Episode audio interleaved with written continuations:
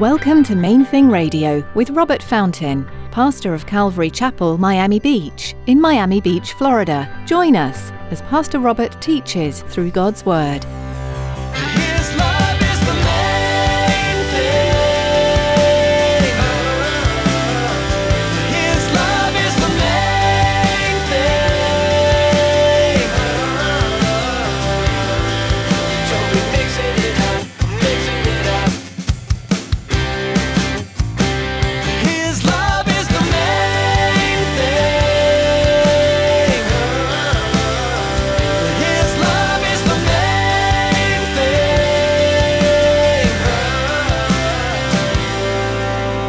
Think Jesus was confronting their misconception, their failure to understand that we cannot earn our way into the kingdom of heaven. Neither can we earn position in his kingdom. Because, see, we think we can. Most of us as Christians think if we just read our Bible a little bit more, if we just prayed a little bit harder, if we just did more of this, a little better Christians, what do we even mean by that? For so many things in this life, you have to work very hard. This idea that hard working equals what you want or what you need can become so very ingrained in our minds. And in today's message, Pastor Robert will remind you that God's grace and mercy are not something that we have to work for. God gives them freely. Stick around after today's message from Pastor Robert. I have quite a bit of information that I'd like to share with you our web address, podcast subscription information, and our contact information. Now, here's Pastor Robert in the book of Matthew, chapter 18, with today's edition of Main Thing Radio. His love is the main thing.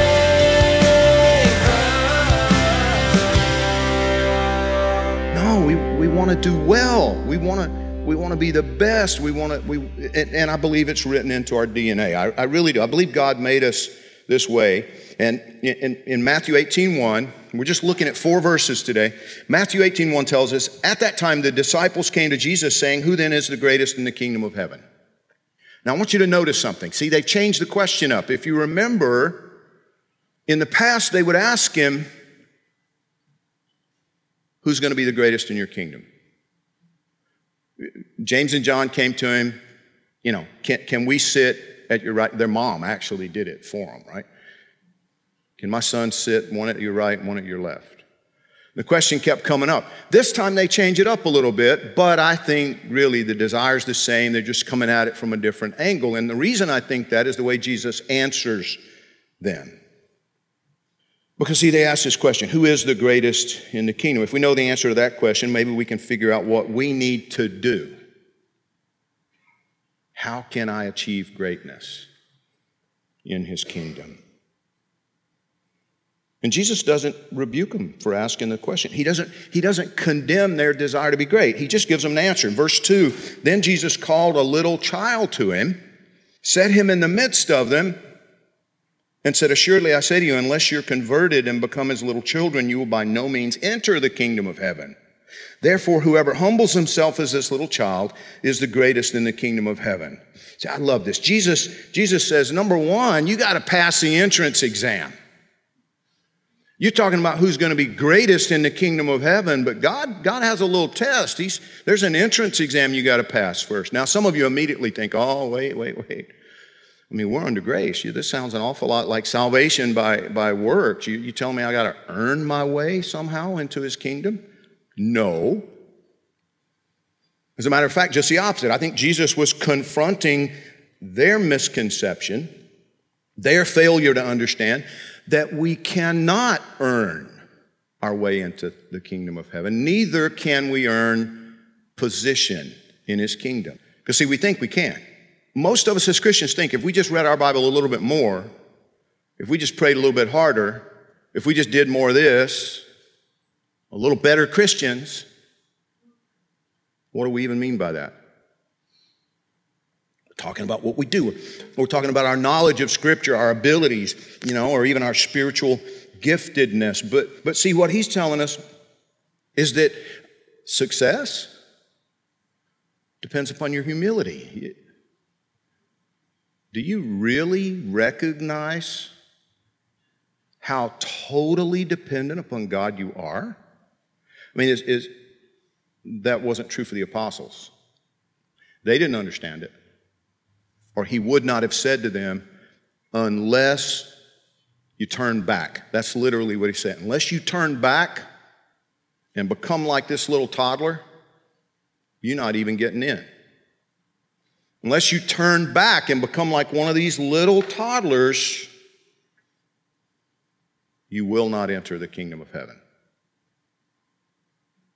And, and, and, these guys had, had been with him. Remember, we're at this point, we're already in the final year of his life. They'd been with him at least a couple of years already, and, and, and they're still not understanding. They, they still think this, they, they have to work harder, they have to do more, they, they have. And I'm not saying we shouldn't work hard, that we shouldn't do more. What I am saying is, is that step number one is watch the little guys. What was he saying? Whoever humbles himself as this little child is the greatest in the kingdom of heaven. That's the key to success in this life. You want, you want greatness. You want God to look at you and, and, and say, that one is great. That one is successful. Well, be like that little one who wants nothing more than love, attention, and affection from her father. Now, I found a little photo that really got my attention. Isn't that heartbreaking? And at the same time, just so unbelievably sweet. Just crying out. And you know what? It, it wouldn't matter to her. Bentley or VW Bug.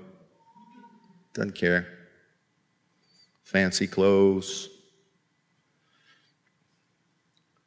$100 sneakers. She, she's barefoot. Just put some on her feet. She's She'd be happy, right? Just some love, some attention. Completely content to rely on somebody else. Completely content to trust God. To trust an adult. Very aware. You know something else I ran across? A child's brain undergoes an amazing period of development from birth to the age of three producing more than a million neural connections each second. Now, what does that mean? What it means is they're little sponges, right? And we know that. They're learning, learning, learning, learning. The whole, fo- I mean, a, a little one, I, my granddaughter is a little over a year old, and it's amazing. She'll point to things, that. And I'm like, what? that, that. And she'll yell and kick if I don't walk over to it. You know, it's like, that, that, that. What's she doing? She wants to know what that is. She wants me to talk to her about that. Usually, she points at the pictures. We have this little routine. Why? Because she, yes, that's daddy. Yeah. Do you understand? Learning, making the connections, differentiating between, because, you know, they, they, at one point, every little tiny animal is a puppy. No, that's a frog, baby. That's a frog. Puppy. Why? Because they have these categories in their minds, very concrete categories. And then they begin to break those down and they separate them out and they begin to differentiate and they begin to understand. Listen, my point is they are learning constantly, a million times per second. New connections, new things are happening, all this firing going off. Be like that toward God. Are you teachable? Does he have to, like, because I'm just, that's me. Like, hello. He warns us in Proverbs. He, he says, don't be like the horse or the mule that has to be led with a bit and bridle that used to puzzle me until I realized it. When, when a horse is a little stubborn, jerk him around and he goes in circles for a while until he realizes who's in control, right?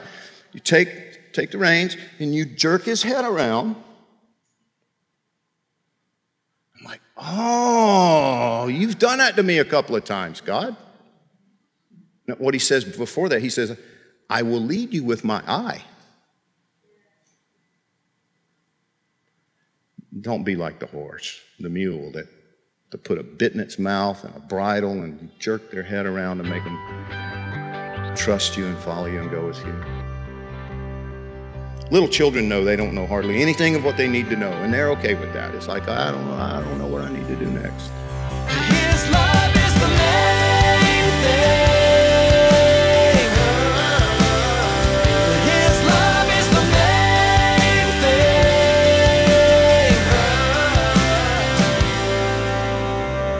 thing. Thanks for joining us today for Main Thing Radio.